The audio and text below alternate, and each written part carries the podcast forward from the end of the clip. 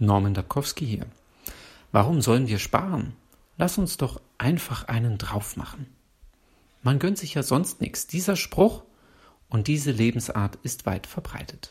Und damit ganz herzlich willkommen zu Folge 298 im Geldbewusst-Podcast. Man gönnt sich ja sonst nichts. Das ist keine Redewendung, sondern ein Zitat. Es stammt aus einer Werbung und wurde vom Schauspieler Günther Strack gesprochen. Übersetzt bedeutet der Spruch, dass man sich diesen kleinen Luxus leisten kann. Manchmal wird der Spruch aber als Entschuldigung gebraucht. Dann nämlich, wenn man sich etwas geleistet hat, das man nicht wirklich braucht.